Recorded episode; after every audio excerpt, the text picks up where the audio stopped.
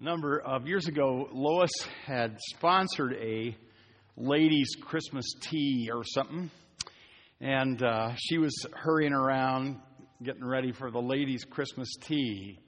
At the time, our church met in the Grange Hall. We started this little church, and we found this Grange Hall out in the country. This is a quaint place for our church to meet, and the ladies can move the chairs around and create a little place there for that. And she said to me she wanted me to go to a craft shop that she had been to, and she found some mix for for uh, spiced uh, apple cider punch was sale or something like that.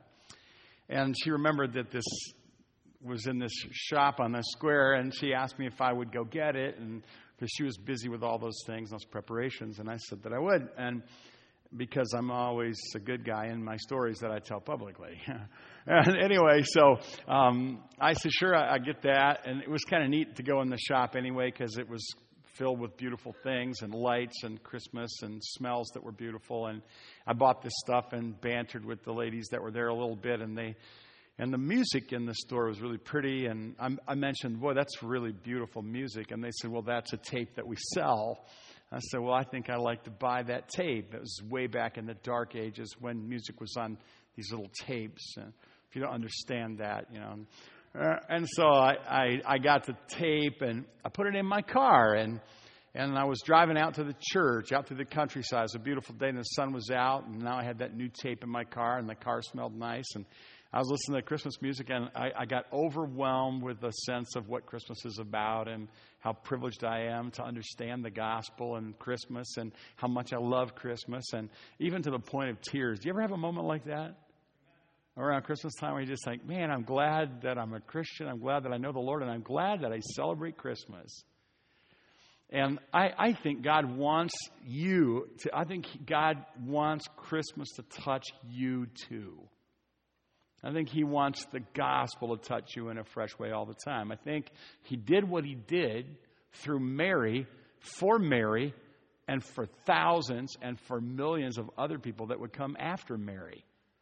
And we're talking about Mary because it's what we were talking about this morning in our text. Our treasured text from the Gospel of Luke was that Gabriel's angelic announcement to Mary, but you'll notice that we stopped after the fivefold description of Mary's baby. And we didn't talk any more about that but we want to talk a little bit more tonight about the rest of that exchange that, that Mary had because she did listen intently, and the, and the angel Gabriel gave her description of who Jesus was. And, but then she had some questions for the angel. How would you like to have a meeting with an angel Gabriel that stands in the presence of the Lord and ask him a few questions? Wouldn't that be something? And that's what she does. Take your Bibles tonight and open them to Luke chapter 1, which is precious to all of us who love Christ and who love Christmas. And we'll read here again Christ's birth announcement to Mary uh, through the angel Gabriel in Luke chapter 1 and verse 26. And we're going to go down and through verse 38. But our text tonight is verse 37, Luke chapter 1 and verse 37. That's going to be our text. Luke chapter 1 and verse 37 is our text. And the, and the title of the message, if you're a title person and you like titles, here's the title of the message. And if you like this title, you can use it. And if you don't, you can make up your own title to the message. But here's my title Preparing Your Heart for What Only God Can Do. Preparing Your Heart for what only God can do. In the text, verse 37, for with God, nothing will be impossible. But let's read the whole, whole text because this is the treasured Christmas text, and we want to take Linus's advice and turn the lights down and get quiet and just read the Bible. Well, we can leave the lights up tonight, but you know what I'm saying. Now, in the sixth month, the angel Gabriel was sent by God to a city of Galilee named Nazareth to a virgin betrothed to a man whose name was Joseph of the house of David, and the virgin's name was Mary. And having come in, the angel said to her, Rejoice, highly favored one. The Lord is with you. Blessed are you among women. But when she saw him, she was troubled at his saying and considered what manner of greeting this was. When the angel said to her, Do not be afraid, Mary, for you have found favor with God. And behold, you will conceive in your womb and bring forth a son, and shall call his name Jesus. And he will be great He'll be called the Son of the Highest, and the Lord God will give him the throne of his father David, and he will reign over the house of Jacob forever, and of his kingdom there will be no end. And that's the end of what the angel says, and Mary says to him in verse 34. Mary says to the angel, How can this be since I do not know a man?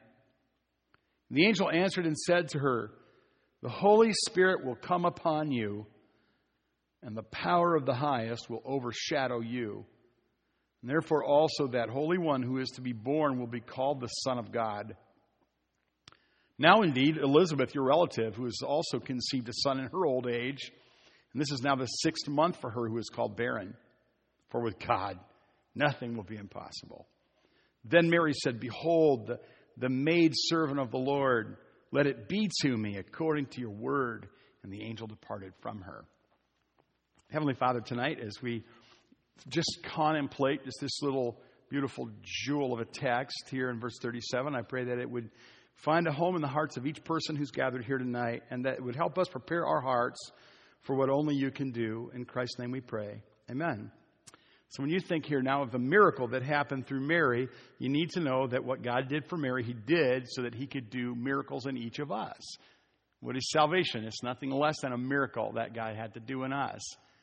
And what is sanctification or growing more like the Lord, which we're all supposed to be doing all the time, but a series of divine miracles wrought by the Holy Spirit in our hearts. He wants to implant life in us and do miraculous things in us and with us and through us. That's true. And this is the very character, the nature of God. What I like to think is that this month, actually it's next month, but in Advent season, that, that we'll each take time to frequently spend peaceful time with the Lord. And that you'll consider what He's done for you.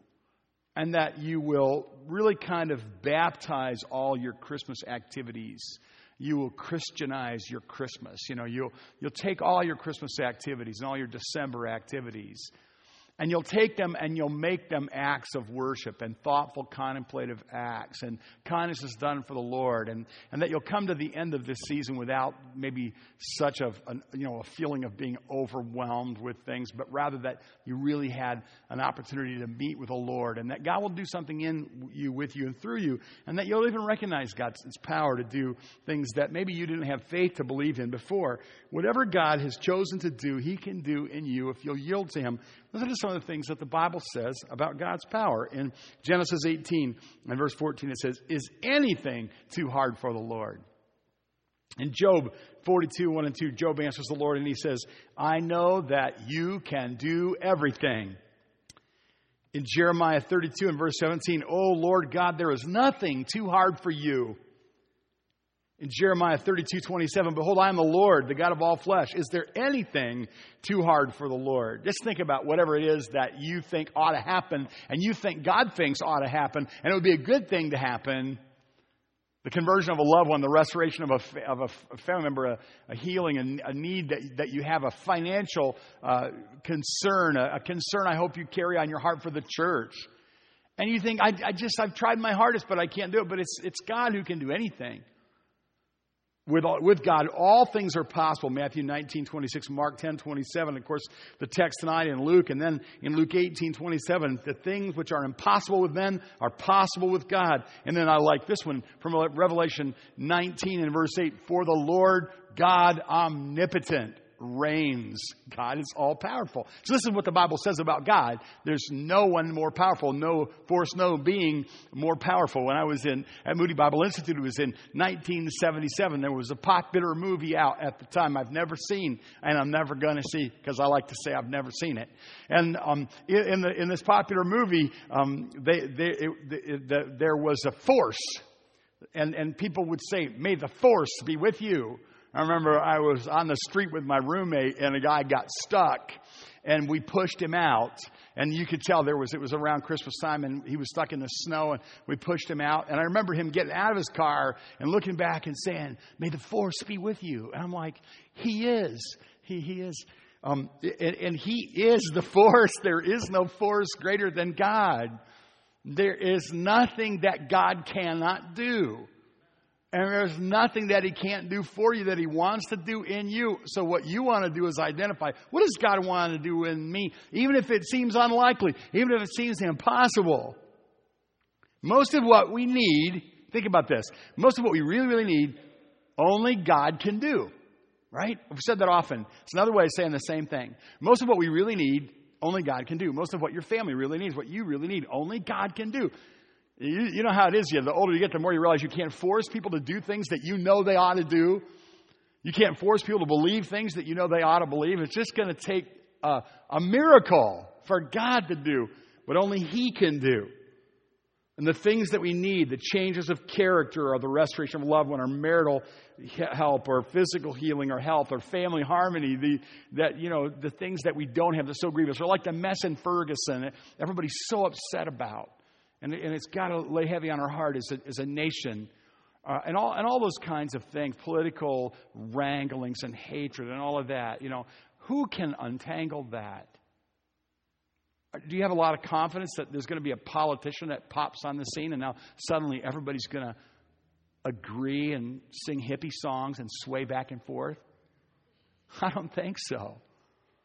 That might be a little scary anyway, right? But only God can do that, and He will. I remember one morning getting up early in the morning and I had this prayer a number of years ago, and I prayed it often because there was an area of my life I would journal about it. Just unyielding, you know. I've had a number of areas in my life. It's just been unyielding, you know, persistent sins that just keep plaguing me. And, and, I, and as a younger man, I would think, this is something I don't know if I'll ever overcome because I keep praying about this and I keep saying it over and over to God and I keep having this sinful problem. And there's a number of them. And I know, you're looking at me like, I wonder what that, that sinful problem was. Like, I'm not telling you. You're not nice. I'm just kidding. Uh, I, I, yeah, I, but you know, my wife said I'm not allowed to say these things, so um, so I'm not telling you. But you know, right? But you have that stuff too. If you don't think so, talk to me. I'll help you. I'm your pastor. I'll point a few things out to you. And, and, and, and it won't take me long to probe around among the people that are dear to you to find out the kinds of things that your, what your besetting sins are. You know, we think we have them hidden away pretty well, but we don't. Every single one of us has them and they are unyielding and stubborn and impossible. All right? And yet, God, God can touch those areas, and over time, and I, am sure I can get a witness here that God can set us free from sinful uh, uh, from sinful bondages.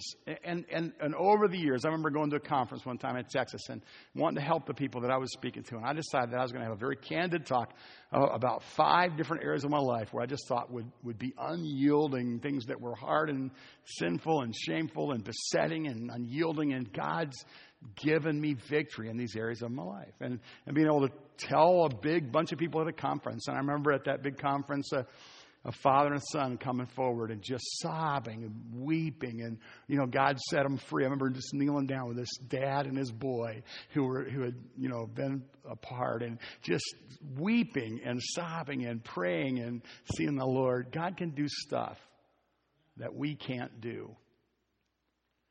And, and so we want to prepare our hearts for God to do what only He can do. I got up one morning and I thought about this unyielding problem and this difficulty, and I remember looking in the mirror and thinking, I will never overcome this problem.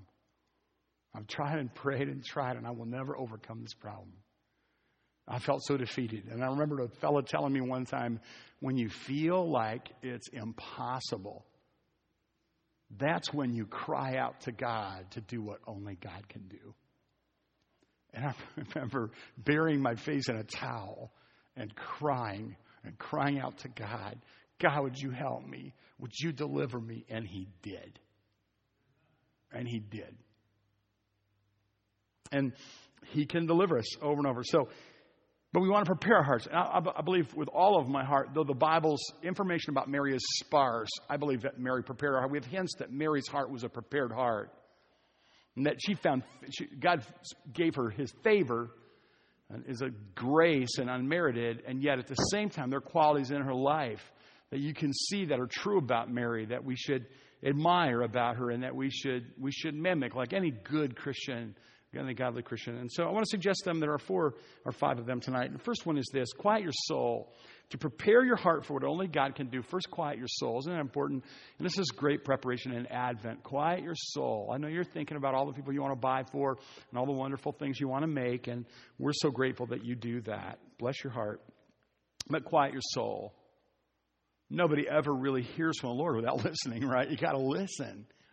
So turn the radio off or you know, unless you're listening to some beautiful carols or something, you know, quiet, get in a quiet spot in the house or a quiet chair or, or get, just take a deep breath, block out some time and, and quiet your soul. It's very, very simple. You, we're preparing, it's his advent, we're preparing for the Christ to come again and again and again to us and do what only he can do and give what only he can give and bring what only he can bring. Isn't that beautiful? And so we say to him, Lord, I'm waiting for you. I'm trusting you. I'm quiet. I'm peaceful. My soul is calm. My soul is peaceful and quiet. What was Mary doing, do you think, when the angel came to her? I don't know why it is. I think she, I was thinking, I imagine she's cooking. That's what girls should do that. Amen? Yeah. I imagine she's cooking.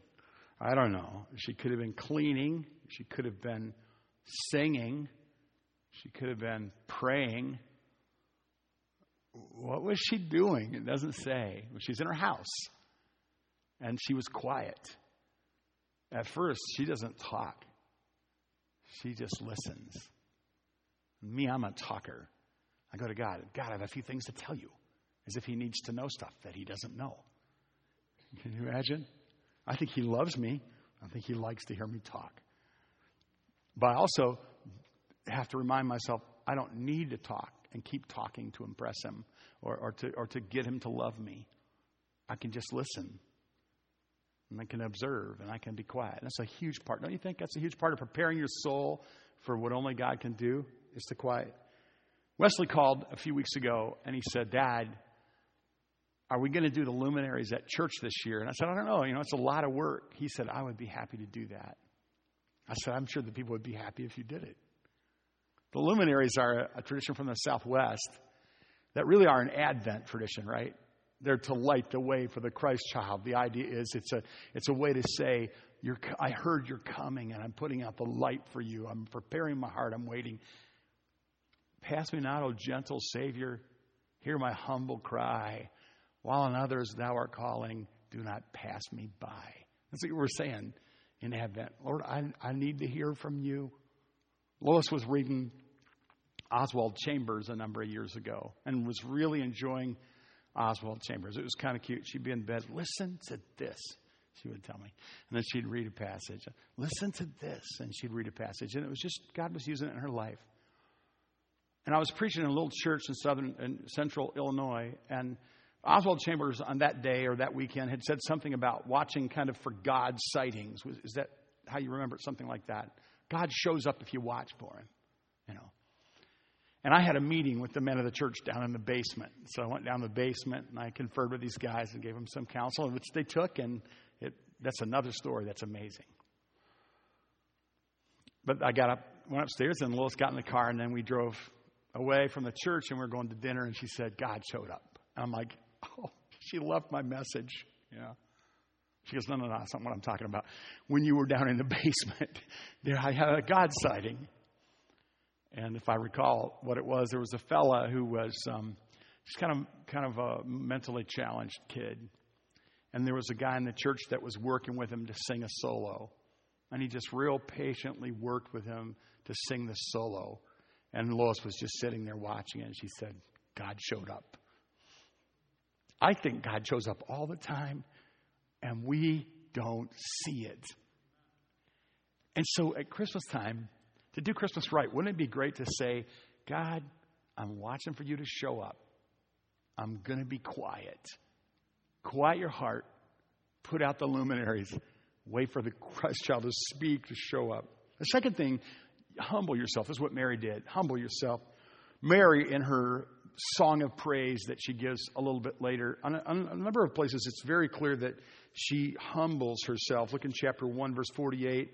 You know, my soul magnifies the Lord. But verse 48, he's regarded the lowly state of his maid servant.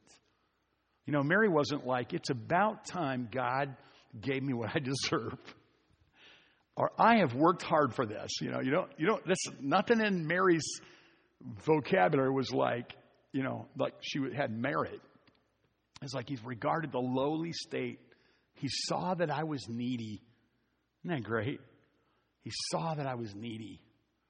Isn't it interesting, Pastor Stephen, how everybody loves that song, Lord, I need you. It's a, kind of a rework of uh, I need thee every hour, but we don't we love singing that at the end of the service the other Sunday we were singing that everybody's hands were up we we're just singing I'm like that's what that's so God God I need you I want you I want you to do stuff in my life.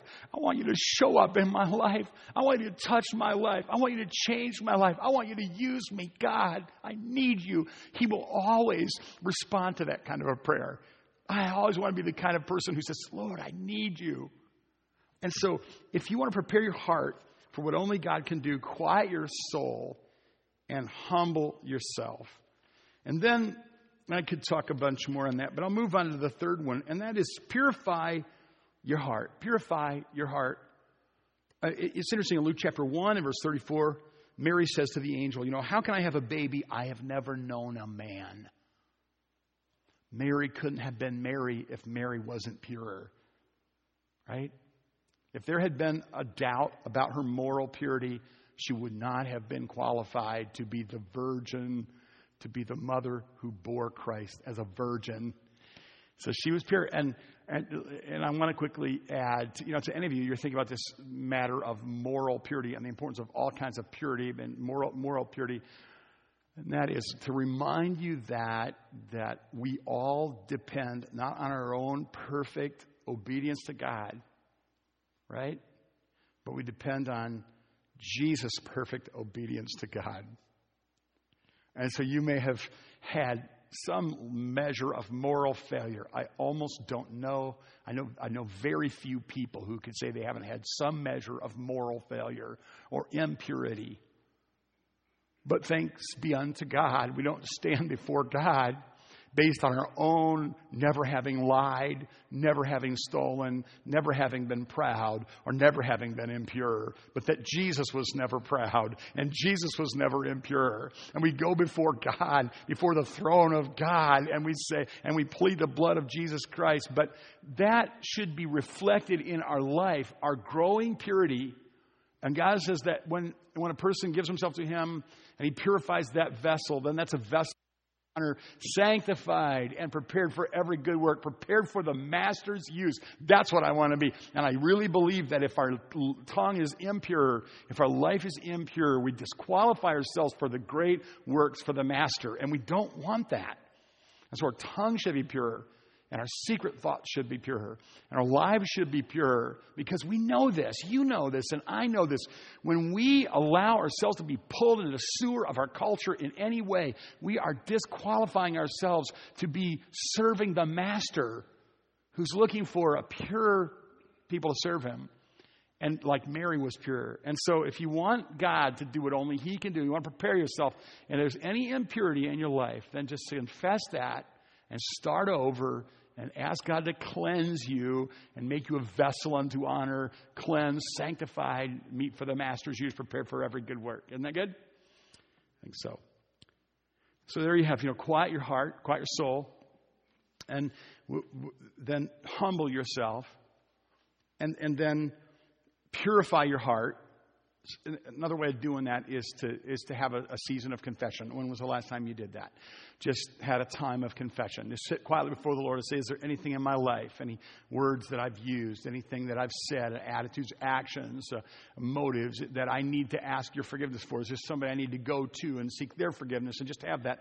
That's, you can actually almost like create a revival by obeying the Lord that way. And pretty soon your heart will be tender, you'll be humbled, you'll be the tears will be flowing if you're a crying person. If you're not, you'll you'll have that penitent heart and that'll please the Lord. And and it'll be good for you, and and it's a good habit to get into. And um, it, it, you know, maybe here's a, a, diagnostic question for you: people that know you well, right? People that know you well.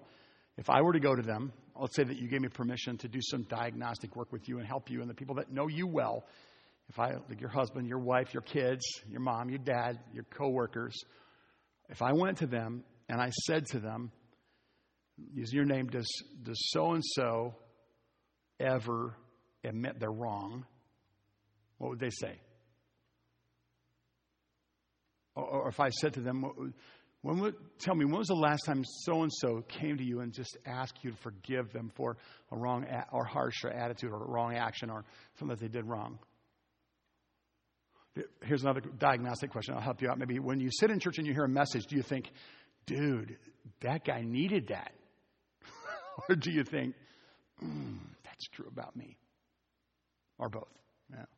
Right? Just some thoughts to help you because I'm trying to help you. If you if you want to prepare your heart to do what only God can do, you have to break up the fallow ground of your heart, prepare your heart for the seed, prepare the soil. Just be real tender and broken and honest and open and say, God, I need you, and, and I'm sinful, and and and uh, and, I, and just be be honest and open, and and and that would purify your heart. But number four, deepen your faith deepen your faith. And this is much, much can be done by just simply saturating yourself with the, the, the truth, the statements of God in the Bible. Deepen, that's huge in the Bible. Deepen your faith. I love verse 37. Indeed, Elizabeth, your relatives, conceived the son in her old age. This is now the sixth month for her who is called barren, for with God nothing will be impossible. You believe him? You believe him, see?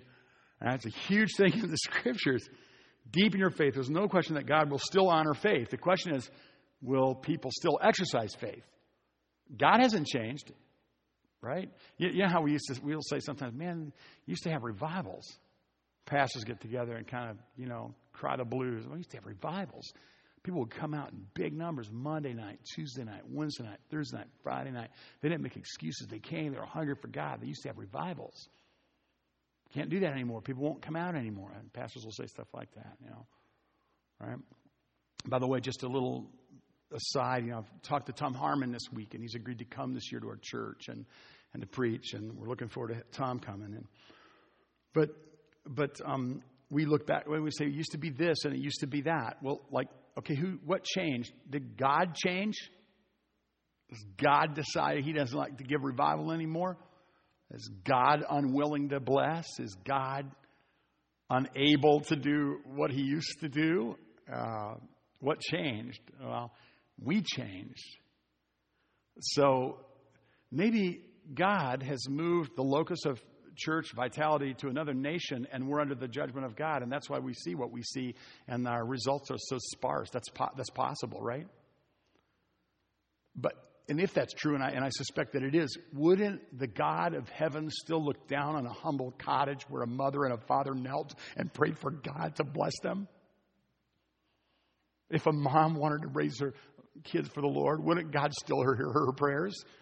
Even in a nation that's under God's judgment. I think I could take you to many places in the Bible where that happened, where there was a nation under the judgment of God, but there were faithful people who still prayed there are faithful clusters of Christians and or, or, or, faithful God followers who still trusted God and still prayed. This is the this is the heart that we want to have. Deepen your faith. When I return to earth, will I find faith on the earth? Luke 18 and verse 8. And, and then there's a, a final thing. If you want to prepare your heart for what only God can do, quiet your soul, humble yourself, Purify your heart and confession and so forth. Deepen your faith. And then devote yourself to praise. That means saying good stuff about God. How much good stuff do you say about God? How often do you say good things about God? How often do you give him praise? How often do you just say to him, He's been good to me? A pastor did a survey in his church, a large church on the West Coast. And he did a survey. It was coming up to Thanksgiving, and so he did a scientific survey. It's kind of a moneyed church. And he did a scientific survey in the church in order to find out who were the most thankful people in the church. And it was interesting that the older people got that were following the Lord, the more likely they were to be thankful. So as their bodies wore out and their finances ran out and their faces wrinkled and the aches came, I'm trying to have fun with you here. Yeah. They were more thankful. And the younger people were less thankful. Here's another thing they discovered in their church as uh, the, the higher the income level, the less likely the person was to be spontaneously thankful. Interesting. The higher the income level, which you would think you'd be like, praise the Lord, I got extra. The less likely, according to their survey in their church, the less likely they were to be thankful. So it's the poor old people that were more likely to be thankful. Well, I like to be the guy that kind of breaks his head and say, God, I just want to be thankful and filled with praise. I want to get up. I want to go places when people see me coming, they're not going, uh oh. oh, here he comes. You know, he's going to be complaining about something. He's going to be, you know, but rather they're, they're like, he's going to have a good word. You ever hear somebody greet? You remember the old guys in a barbershop used to say, so what's the good word today? Remember that? You, don't know because you're not old, but old guys in a barbershop used to do that. What's the good word today? It'd be like, tell me something good. You have something good to say. Well, yeah, you can always say something good if you talk about God. God, has he been good to you? Has he been faithful to you?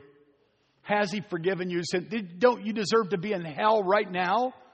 And you have the good sense to be in church listening to preaching, uh, uh, singing praises and thanking him. And, and you just, we just went through Thanksgiving and probably most of us overate. I was a pretty good boy, but most of you probably overate, you know. And I, I, I behaved pretty well, but that's because of I've had a, a, a lot of sin to make up for there on that overeating thing. But we were blessed and we were given God. So you praise Him. And of course, that's what you have here, right? I, I want to say, with, with the Mary's praise, if you want to read something neat, read verses 46 through 55 when Mary just explodes in praise. It's beautiful. Who would want to be around a girl like that, that had such beautiful things to say? Isn't that something? Every once in a while, I'll see a young girl waiting on me and something, and I want I can't tell her because I'm a man and it would be weird. But I always want to say, I look at the girl and I think to myself, now you're going to think I'm weird when I tell you this, but you would be a lot prettier if you smiled. She'd like, if you smiled, it wouldn't help. But you know, I, I, I but I just look at the girl and I think, just a little smile would be, you know, girls, I I know lot, some girls, they buy all kinds of appliances and all kinds of potions and lotions and stuff in order to beautify themselves. And that's cool, you know. But you think just, you know, what a beautiful person you become, you know, when you have a, a ready word of praise, men and women alike, just grateful, joyful, thankful, you know, filled with praise. This is Mary. Mary was a girl who, when, you know, they came her and then she had this meeting and then she, and she's with, you know, with Elizabeth and then she's like, boom, she has this gorgeous uh, uh, praise in, in Luke chapter 1 obviously there in this famous uh, Magnificat, you know, the Song of Mary. Mary said, My soul magnifies the Lord, and my spirit is rejoiced in God, my Savior. He's regarded the lowly estate of his maid servant. For behold, henceforth all generations will call me blessed, for he who is mighty has done great things for me. Holy is his name. His mercy is on those who fear him from generation to generation. He has shown strength with his arm. He has scattered the proud in the imagination of their hearts. He has put down the mighty from their thrones and exalted the lowly. He has filled the hungry with good things. Can I get an amen there? He, the rich, has sent, that he has sent away empty, and he has helped his servant Israel in remembrance of his mercy as he spoke to our fathers, to Abraham, and his seed forever. Wow. If you want to prepare your heart for what only God can do, then quiet your soul, purify your heart, deepen your faith, and devote yourself to praise. You know, can I just suggest that each of you in your duties this month that you turn them into acts of worship or devotion or consecration or celebration, all the Christmas duties. You know, you're driving to work and you have to fight that traffic or whatever, but it, it could be a, a time when you're, you're, saying, Thank you that I have a job. You, you could say, Lord, help these people around me. There was a football game yesterday, and one of the players was injured terribly. And this is a bitter rivalry. This is one of the greatest rivalries in all of sports, right? And one of the football players was terribly injured yesterday. His, his leg was broken, his ankle was broken. And his bitter rival, the quarterback of the other team, Devin Gardner, who's from Inkster, a Michigan quarterback, comes out on the field and he lays his hand on the side of his face. It was my favorite part of the whole game to see that, that gracious act. Huh? He, he turned like an injury into a time when, when really millions of people, probably hundreds of thousands of people went, and they stopped. And it wasn't, a, it wasn't about a football game anymore. It was about two young boys that cared about each other. You, you can sanctify whatever you do if you choose to do that kind of thing. Um, when you're driving to work, when you're lighting the lights, and you're and you know how that's a hassle. They're all tangled, and most of them don't work. And you know you're you're learning new cuss words at that point. You know, and or you're preparing meals, and you maybe feel unappreciated, or you're choosing, or you're making gifts for people, or you're writing notes or cards, or you're attending services, or maybe you're helping to to do the services. I, I, I got home last night and I wasn't really going to eat, but I look in the fridge anyway. You ever do that? You just look in the fridge for what you're not going to eat. I kind of look in there. I do that, and I'm always wrestling. I looked in the fridge and I thought, oh wow, Lois makes this like amazing pumpkin roll. It's amazing, and she made a couple. How many did you make? Two. Yeah, they were gone except one slice, which I ate half of. One slice left of the pumpkin roll, okay? And there was this huge turkey on our table. And there was a little bag left. And there was a big bunch of party potatoes. And there was a little bowl left of them. And I looked in the fridge and I thought, those boys came home and they cleaned house. They really did. They were, you know, they're living alone over there, and they just came home and they just ate everything. And it made my heart so glad. I just looked at that and I said, Hey, Lois, the guys really ate the stuff, didn't they? She said, Yeah, they did. And I could tell. Made her happy. You ladies know what I'm talking about, right? They enjoy the food. And a little Thanksgiving trickles in. Hey, what a wonderful Thanksgiving we had. How it must make our Father feel when we stop and we say to Him, I, I'm grateful for what you gave me. I'm going to give you praise today. I'm going to give you praise every day. I'm going to tell everybody know how wonderful that you are. Don't you think that'll help prepare your heart for what God, only God can do? Hey, I heard this interesting story about a woman who's going through a really hard time in her life, and her husband left her. After 15 years of marriage, and they have two boys, her husband left her. And she was doing okay until Christmas Eve, and then he was going to take the boys, and she was going to be alone. And she was going to be alone for the first time on Christmas Eve and her boys were gone. So she stood there and she watched her boys drive away with their dad, and her heart was just broken. She went back into her house, and there was a, and the cat was playing with, with something stuck to the cat's paw, couldn't get it off. The cat was literally just kind of like wallowing around the floor trying to get this thing off of its paw. And she felt bad for the cat. I know what you're thinking. You're like, Pastor, where is this going? Trust me, I'm a professional here. Yeah.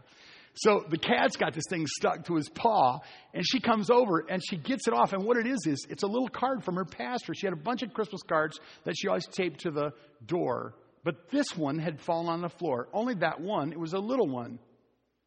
And the cat couldn't get it off his paw, and the cat was just literally whirling around the floor. And so finally she got the cat to stop, and she got the little card off, and she stood there, and she looked at it, and the card had a little picture of the baby Jesus. Just a little white card with a little picture of baby Jesus. That's all it was. And when you open it up, it just said Luke 1 37. And she said, Phew. she was in no mood for Christmas cards. And she was in no mood for Bible verses.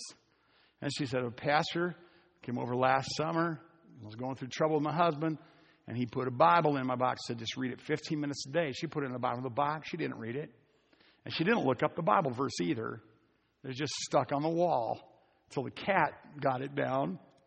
She didn't want to stay alone in the house, so she decided that she'd go for a walk. She lived in Minneapolis.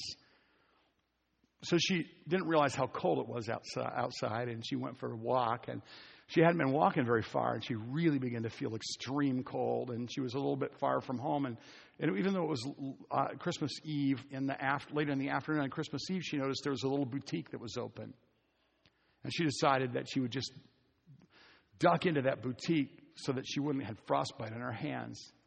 And she stepped in, and it was just a beautiful place, beautiful lights and smells. And there was a woman that was there that was very kind, and she gave her something to drink there and, and uh, some tea. And, and then she was talking, and she said, Can I interest you in anything? And she says, Well, I, to be honest, I just was kind of getting in out of the cold. And, and she lied and said, And there was so much noise at the house with the children and all that I just needed to get away there were no children.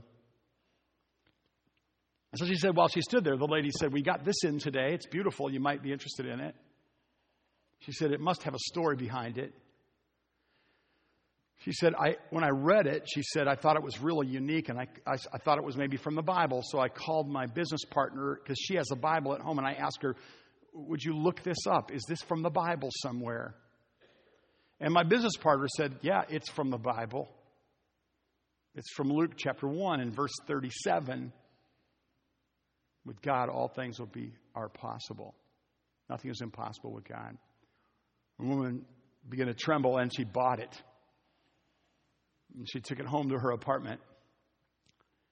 And she hung it in her apartment and was comforted by her cat